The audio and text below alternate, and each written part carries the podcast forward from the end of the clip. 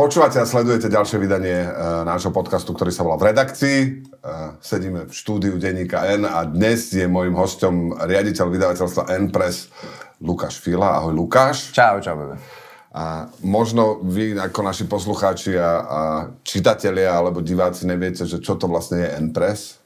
Tak ak by ste nevedeli, tak N-Press je to vydavateľstvo, ktoré mimo iného vydáva aj e, denník N.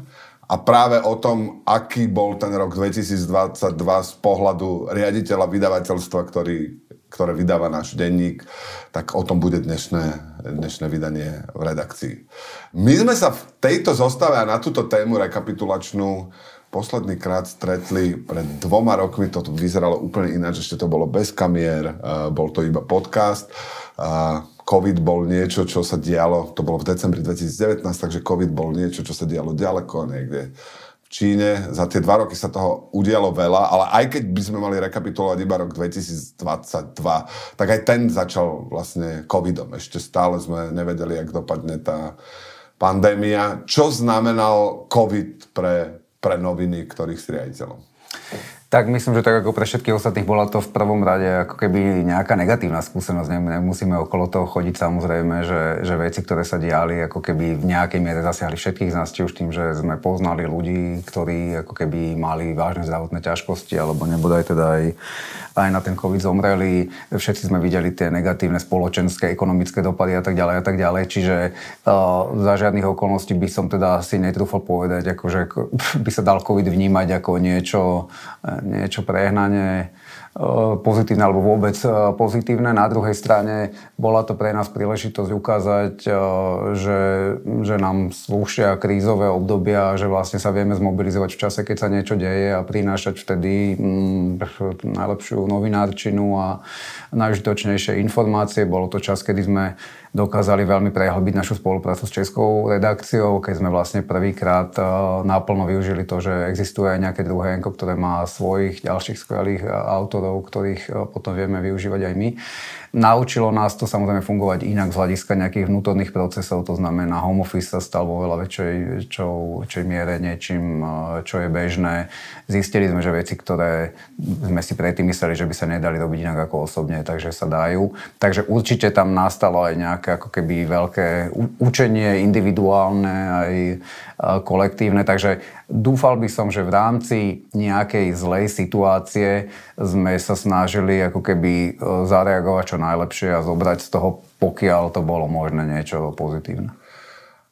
Tá pandémia, boh vie, či skončila nepríjemné správy, teraz prichádzajú z Číny, kde sa rozhodli, že konečne zrušia tie zero covid pravidlá a to im otvorilo obrovský rezervoár toho vírusu.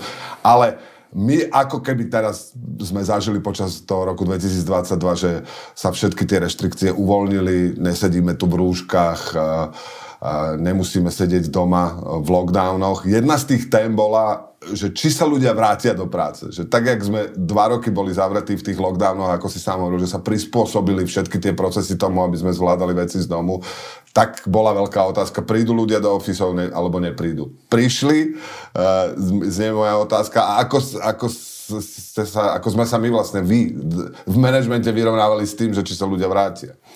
Áno, tak počas vlastne celého covidu sme sa snažili byť veľmi ako ústretoví voči ľuďom, ktorí teda e, sa necítili komfortne s nejakým osobným dochádzaním, alebo teda však vlastne po väčšinu toho obdobia aj boli akože predpisy také, že teda kto môže, nech vlastne ostane doma. E, a my sme sa vlastne akože ten ústretový prístup ľuďom snažili zachovať aj v tom ďalšom období. To znamená, v žiadnom bode neprišlo teda z nariadenie, že a teraz už musíte chodiť všetci do práce, lebo už je to možné.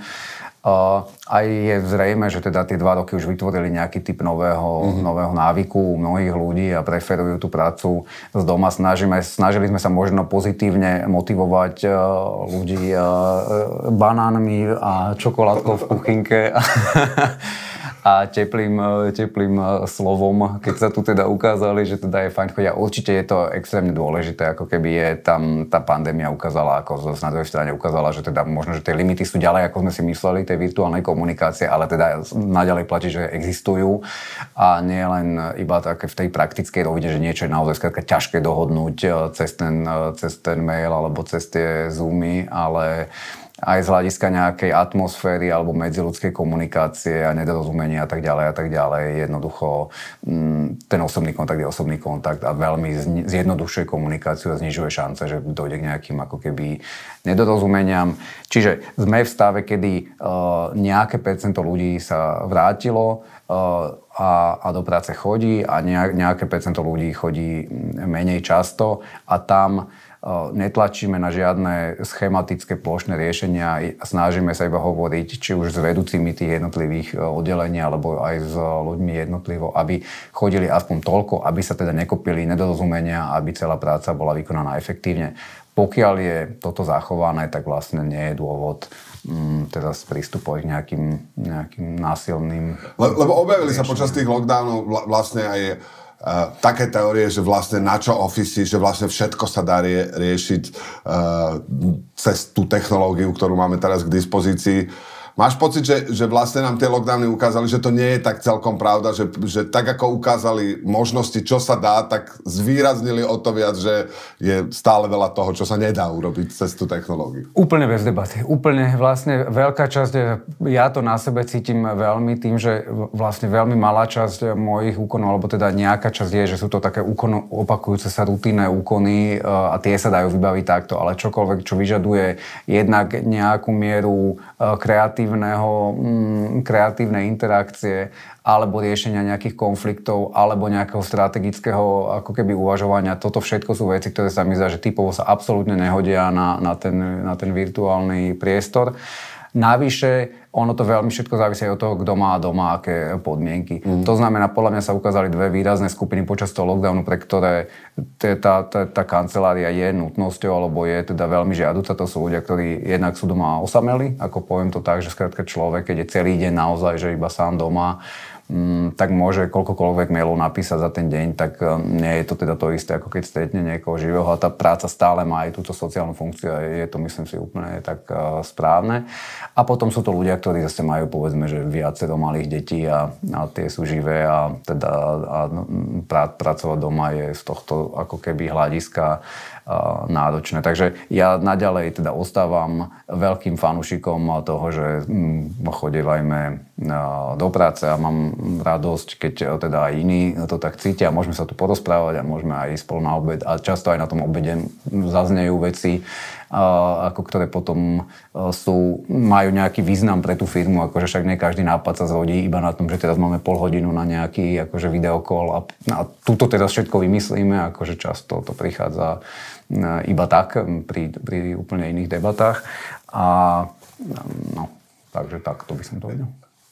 COVID je veľká téma, ešte stále v roku 2022, ale tou najväčšou témou a asi je určite vojna na Ukrajine. Čo to znamenalo pre naše noviny, keď, keď vypukla tá vojna? Opäť by som dal na úvod takmer ten istý disclaimer ako pred ten eh, COVID. Jednoducho aj to bola udalosť, ktorú asi málo kto z nás, nie že predvídal, ale vôbec si dokázal predstaviť, že teda budeme zažívať tak, tak, takýto typ eh, konfliktu v roku 2022, akože normálne tradičná vojna eh, v susednom štáte. A znova teda je to samozrejme čisto negatívna udalosť. Akože teraz čokoľvek si môžeme my teraz povedať, že čo my sme, akože jak sa zachovali, alebo čo prišlo, tak to, že tam trpia milióny ľudí a deje sa jedna ako keby mm, šialená vec, tak to je, to je vlastne tak a to je tá najhlbšia podstata toho, čo akože válcuje všetko ostatné. Ale teda znova by som povedal, že myslím, že znova naša schopnosť ako keby zareagovať na na veci, ktoré sa dejú a teda aj v jednoznačne zlej situácii sa snaží teda ako keby urobiť e, čo najviac na tom fronte, ktorý, alebo teda fronta je asi zlé slovo, slovo v tomto zmysle, ale na tom, v tej oblasti, ktorej my sa venujeme, tak to sa snáď potvrdilo. Čiže verím, že sa nám darilo robiť najlepšiu novinárčinu, že skratka to, že opakovane tam Miro Todd alebo ďalší kolegovia boli, ako keby prinášali reportáž pra, pra, priamo z, z Ukrajiny, bolo skvelé Myslím, že naše analytické formáty, vývoj bojov je fenomén nielen slovenský, ale aj československý. Tu sa dostávame opäť k tomu, že tá spolupráca s českou redakciou, ktorá má vlastne svojich iných odborníkov, ako Petra Procházková, povedzme na ten ako keby priestor mm, na východ od nás, takže znova tie synergie tam ako keby za, zafungovali skvele. Myslím, že bolo výborné, že s Mírom ste mohli robiť hneď od prvých dní, keď bol v tom Kieve tie, tie prenosy a tak ďalej. Čiže aj, aj na tých iných platformách, ako sú tradičné písmenka, sme sa snažili akože robiť maximum k tomu, povedzme, e, knižné projekty, ako keby bleskovo sme boli schopní zareagovať. Mali sme šťastie v tom, že už sme mali vydanú knihu Donbass e, Tomáša Fora, ale rýchlo sme boli schopní vydať aj texty Petra Koupského znova z českého jazyka vo forme knihy, ktoré, ktoré teda vysvetľuje dejiny Ruska a Ukrajiny. Teraz sme sa zase pokúsili ako keby zozbierať texty, e, rozhovory s Rusmi o, o Rusku lebo myslím, že mnohí z nás, ako neviem, či to je možné, či to snaženie je zmysluplné, ale teda asi mnohí sa snažíme pochopiť, že čo tých, aj tých Rusov vlastne e, viedlo k tomuto, e, čo nás dostalo na toto miesto. A plus myslím, že aj, aj e, v rovine nejakej ako keby filantropie alebo pomoci sa nám podarili fajn veci, ako robili sme špeciálne noviny, ktoré potom sa rozdávali na miestach kde tí utečenci, ktorí nám prichádzali, ktoré boli v Ukrajinčine a obsahovali nejaký základný informačný servis. Robili sme zbierku pre ukrajinských novinárov, ktorú podporilo ako keby veľa, veľa našich čitateľov. My priamo sme z našich peňazí sa snažili podporovať niektoré redakcie a tak ďalej a tak ďalej. Takže myslím, že na všetkých tých frontoch, na celej tej širokej škale, škale aktivít, ktoré už dneska máme, sme sa snažili nejak zareagovať na tú situáciu a znova teda akože spôsob tej redak- reakcie má náplne hrdosťou. Ako myslím, že sme to naozaj akože dobre zvládli a, a v rámci toho, čo bolo možné, o, sme urobili maximum.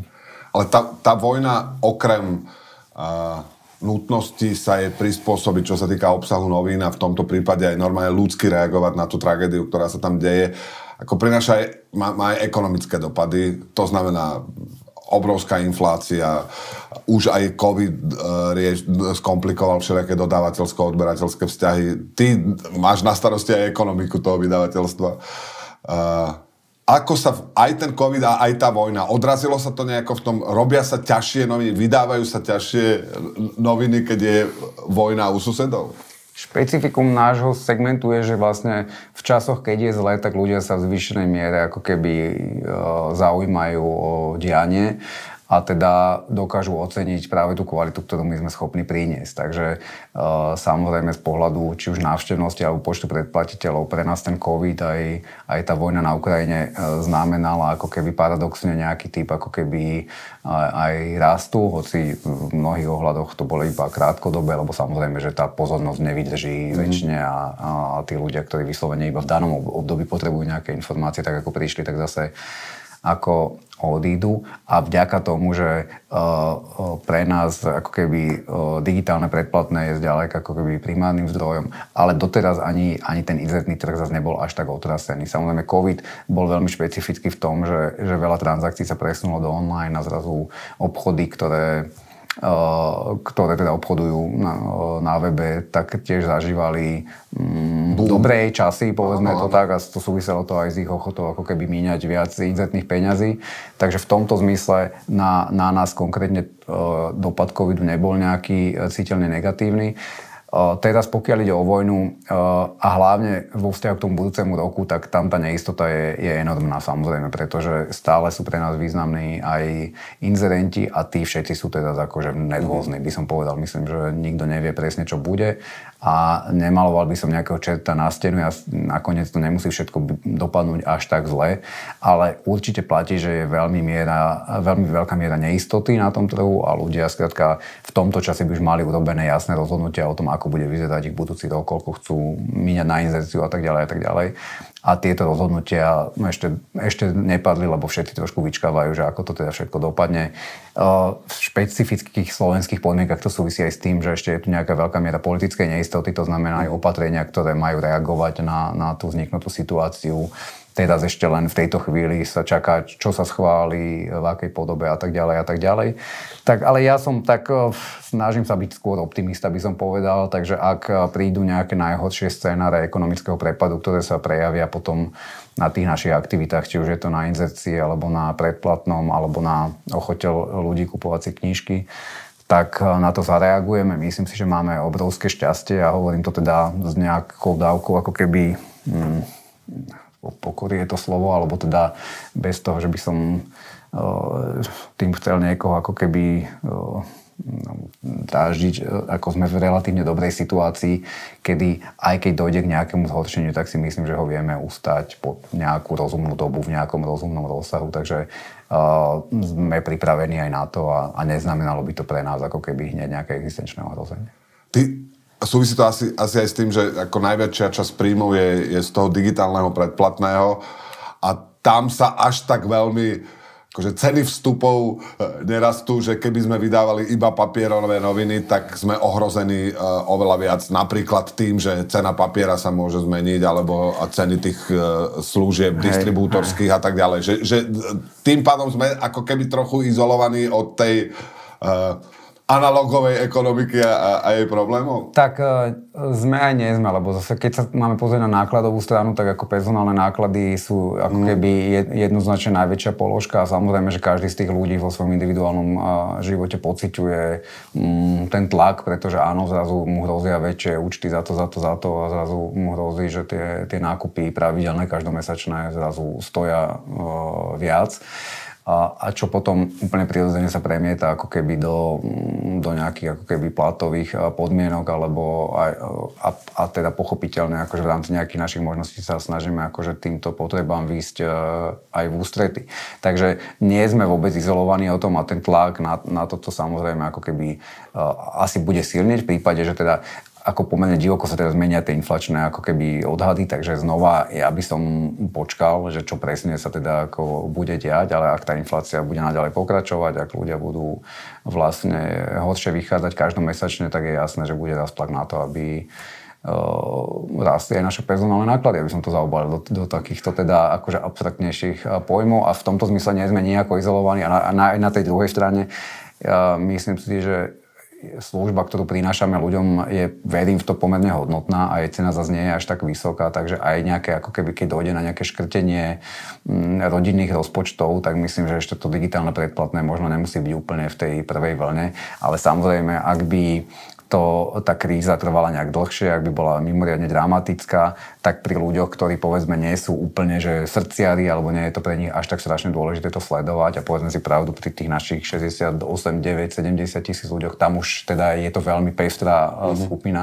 tak samozrejme, že sa môže stať, že si ľudia predplatné zrušia, alebo v prípade, že dneska ich majú viacero, tak mm, si ponechajú povedzme iba jedno a teda môžeme to byť my a nemusíme to byť my. No. Takže vôbec, vôbec teraz by som akože nehovoril, že však čokoľvek sa bude diať, my budeme OK. Len by som hovoril o tom, že teda mm, ešte teraz sa nič katastrofálne nedeje a teda m, mm, moje osobné nastavenie mi hovorí, že ne, ne, na čo si to privolávať veľa, keď, uh, uh, keď netreba.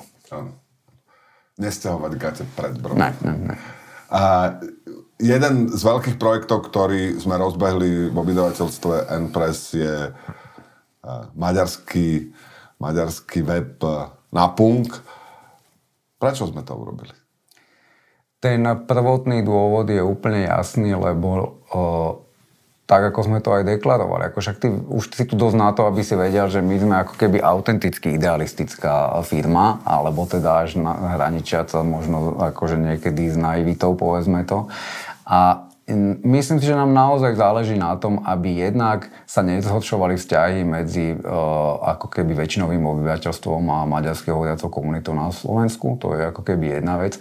A pokiaľ by sme vedeli aspoň malým dielom prispieť aj k nejakej uh, ako nechcem povedať, že demokratizácii Maďarska, ale akože k podpore nejakých pozitívnych procesov aj v Maďarsku, ale podporu tých hodnot, ktoré presadzujeme aj na Slovensku, to sú ako keby tie hodnoty právneho štátu, demokracie, tolerancie, nejakého západného zamerania v mysle tých ako keby pozitívnych hodnot, ktoré ten západ akože reprezentuje, tak je to určite fajn. Čiže ten cieľ budovania nejakého mosta, uh, komunikácia, keď toto slovo už bolo politicky teda unesené, navi, ale navyše aj politicky, tejto... politicky bolo toto slovo unesené, ale teda budovanie aj porozumenie nám asi už niekto zobral, takže všetky základné témy už marketingové agentúry nám, teda pojmy nám vychytali, ale tú pointu triafali oni správne, akože tá základná myšlienka myšlienka toho, aby sme tu spolu nažívali harmonicky, aby sme si lepšie ako keby porozumeli, to platí.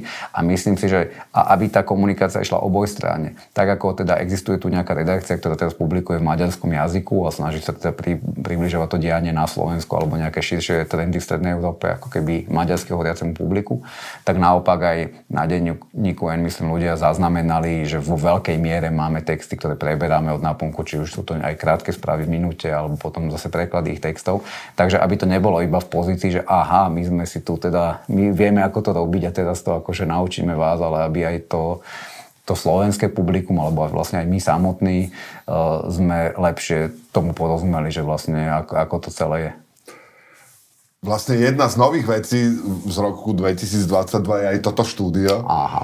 Uh, my sme vlastne začali uh, robiť video podcast, alebo teda našu pravidelnú videoreláciu v, v redakcii už skôr, ale Znamená to, že sme si povedali, že chceme aj vlastné videoštúdio, že okrem toho, čo ty tak voláš, že písmenka je, je pre, pre vydavateľstvo aj ten iný obsah ako písmenka, či už na papieri alebo na obrazovke, ako čoraz dôležitejší?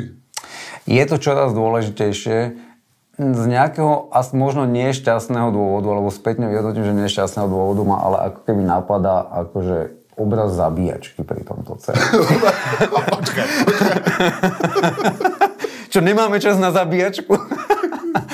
zabíjačka, napadá ma obraz zabíjačky z jednoho dôvodu, že tak ako to chápem ja, že je vlastne extrémna snaha z toho prasiatka, keď už teda položí svoj život, využiť všetko až po poslednú, akože Aha. posledný kúsok, tak, tak si aj ja myslím, že vlastne z nášho super kvalitného obsahu sa máme snažiť vy, vyťažiť úplne to maximum a to každým možným spôsobom. A človeku, ktorý chce huspeninu, dať huspeninu a človeku, ktorý chce klobásu, dať klobásu Hej. a takto ďalej. Čiže myslím si, že úžasný príklad je, znova použijem príklad Koupského textu o Ukrajine napríklad. Hej. To je niečo, čo pôvodne vyšlo v českom denníku N, ktorý je náš akože spriaznený, spriaznené médium. My sme si povedali, že fajn, tak je to tam, využíme to aj my. Čiže vydali sme to ako text, vyšlo to ako podcast, pre tých ľudí, ktorí to chcú uh, počúvať. Napokon to vyšlo ešte aj ako kniha, ako sférový priznaním toho, že to je niečo, čo už si človek mohol prečítať na webe, ale vôbec to nevadí, ako niekoľko mesiacov to bola jedna z najpredávanejších akože kníh uh, na Slovensku. A presne v tomto duchu, že naozaj teda, keď už tu máme jeden tento akože kvalitný obsah, často sa o tomto vo vydateľstvom svete hovorí, že teda, že ten obsah to je to hlavné a teda ano, ano. multiforma, ale mne, mne že nám sa to akože naozaj reálne podarí, podarilo robiť a spôsobom, ktorý je zmysluplný. Čiže naozaj, kto chce si listovať v knižke, môže, kto chce počúvať podcast, môže. Sú to často typovo úplne odlišní ľudia tak to, a, a keby, že robíme iba jedno z toho, tak tí iní možno, že, možno, že ani nemajú ako mhm. keby šancu sa k tomu dopracovať. Podobne s formátmi, ktoré vznikajú tu, tie politické rozhovory tiež sa snažím, aby to vyšlo ako podcast, aby to bolo na, na, ako video na YouTube pre tých, čo, pre ktorých to je ako ideálna forma akože vnímania nejakého rozhovoru. Snažíme sa, aby to vyšlo ako prepísaný rozhovor. A znova vidíme to na tých štatistikách, že to vlastne vôbec nič sa s ničím nekanibalizuje, naopak ako keby to číslo celkového zásahu tým pádom narastá a, a máme z toho radosť. Čiže určite aj do budúcna podobný trend teraz platí aj so sociálnymi sieťami. Pred desiatimi rokmi stačilo asi obslúžiť Facebook a tým pádom bolo odfajknuté, že sociálne siete máme. A teraz naozaj sa dostávame do situácie, kedy je už iba tých sociálnych sietí je toľko, ich špecifické potreby sú tak veľké a obsluhujú tak odlišné vlastne segmenty, že má ako vydavateľstvo, ako je naše povinnosť rozmýšľať nad tým, že ako byť prítomné čo najviac v nich, lebo znova aj tam, aj tam, aj tam, aj tam sa môžu nájsť, sa môžu nájsť ľudia, pre ktorých sú dôležité hodnoty také ako pre nás a pre ktorých môže byť zaujímavý obsah, ktorý pripravujeme a bolo by škoda, keby sme iba z dôvodov, že nemáme zvládnutú nejakú metodológiu alebo neovládame všetky tie distribučné kanály, aby sme im nedokázali tie hodnoty a ten obsah sprostredkovať. Ty okrem toho, že si riaditeľ nášho vydavateľstva, tak si aj bas-gitarista v skupine Corben Dallas. Ja. Tak keby som mohol byť osobnejší v závere, uh, aký ste mali rok ako kapela? Tiež akože COVID, vojna, to všetko sú veci, ktoré hudbe príliš neprajú.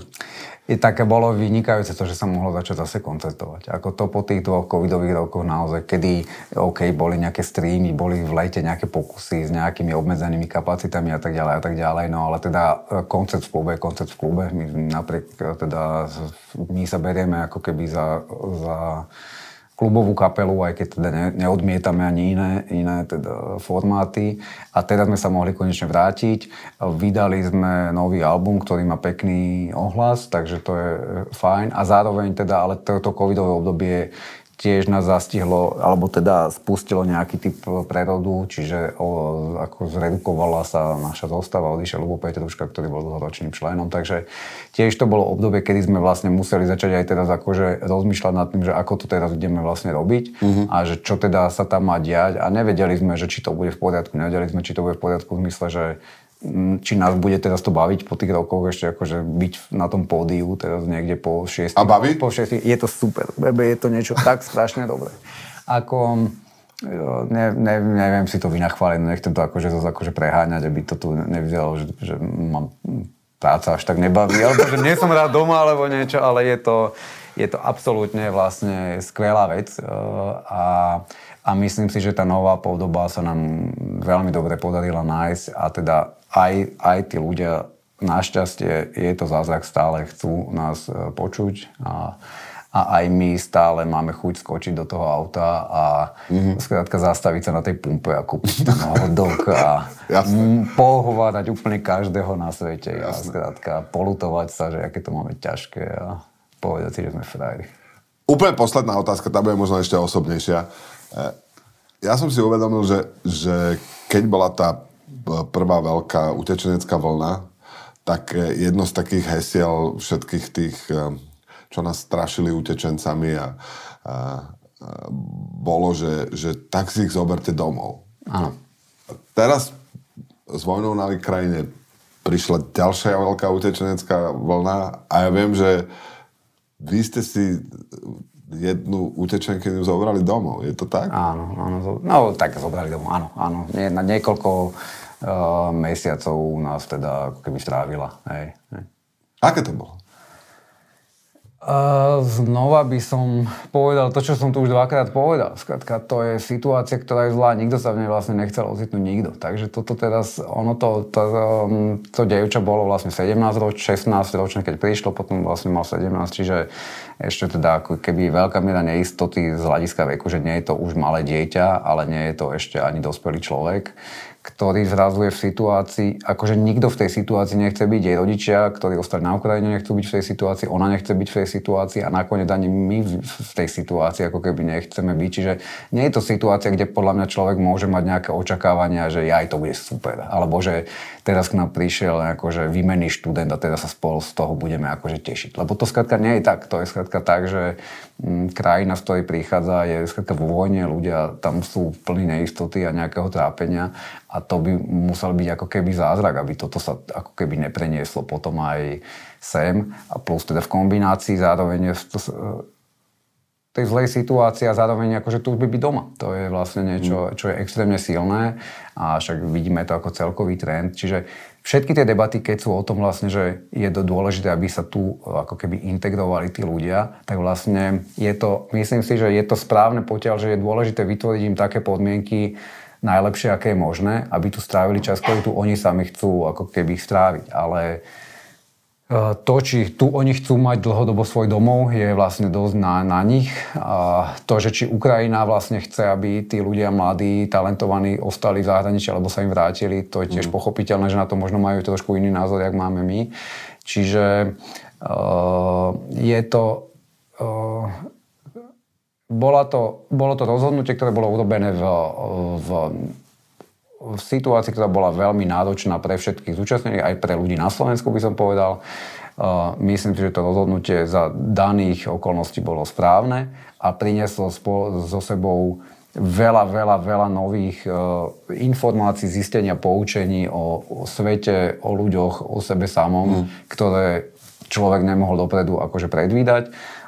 Dôležité je podľa mňa po tom všetkom, že vlastne všetci e, to, e, do, do tohto bodu ako keby e, v zdraví prežili a verím, že to je vo finále ako keby plusová, plusová vec. Ale teda áno, no, tak to sa nedá, nedá sa akože skrývať pred tým, že má to mnohé ako keby nástrahy a úskalia, a čo je pochopiteľné, lebo človek naozaj, a musí to stále pripomínať, sme tu lebo niekto sa rozhodol robiť nejakú strašnú vec obrovskej skupine vlastne ľudí a my tu iba vlastne narýchlo látame nejaké mm. následky, čakáme, čo bude ďalej a všetci dúfame v to najlepšie, ale žiaľ Bohu, nikto si to teraz ešte nemôže byť istý, že to najlepšie bude a popri tom všetkom mm, sa snažíme priznať to, že ako má vyzerať, majú vyzerať aj ako keby naše životy. Ja myslím, že tá téma celkovo postoja nášho k tej Ukrajine, akože to otvára extrémne veľa ako keby otázok, akože aj o nás samých. No, na ktoré by bolo asi na tak asi, že 60 hodinový podcast, yes. ale celkovo téma toho, že keď v, v susednej krajine sa niečo deje, do akej miery ja mám povinnosť alebo vôbec mám mať ochotu sa angažovať, do akej miery platí ako pri teroristickom čine, že hlavné je žiť naše životy tak ako predtým, alebo naopak, či máme zabudnúť na životy naše, ako boli predtým a venovať teraz úsilie tomu, aby sme sa venovali nosne tejto jednej téme. Ak by sme toto dokázali urobiť, koľko týždňov alebo rokov a tak ďalej a tak ďalej. Takže je to, je to niečo fajn a dúfam, že sme pozitívnym spôsobom pomohli nejakým ľuďom v nejakej ťažkej situácii a, a a tým by som to asi uzavrel. Neviem, je, je to zrozumiteľné, čo som povedal? Absolútne. čo si praješ do roku 2020? Do roku 2023 si prajem, teraz asi by som mal zase prepnúť do riaditeľského. No jasné. Nie, čiže ja myslím, jasné. že pekne, veľa kvalitnej žurnalistiky, veľa...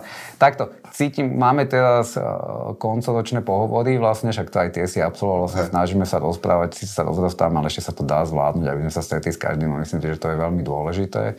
A vidím skrátka, že to z roka, uh, myslím, že je to rok, ktorý bol veľmi náročný pre veľa ľudí a sú kombinácia nejakého stresu, únavy, tlaku a tak ďalej a tak ďalej je tu veľmi silná. Čiže ja by som doprial a myslím, že to je niečo, čo paradoxne aj ako celospoločensky vidno, ako keby tá situácia na Ukrajine, k tomu ešte aj tá domáca akože politická neistota, akože ľudia sú vystresovaní a, mm, a pod nejakým tlakom, tak ja by som si prial, aby sme aby ten tlak a stres boli menší, aby sme to všetci nejakým spoločným akože, úsilím zvládli a aby sme sa zase každý mohli e, čo najviac venovať veciam, ktoré, ktoré nám nediktuje osuda život, ale ktoré nám prinášajú radosť a, a posúvajú nás a, a, a Slovensko no a ďalej.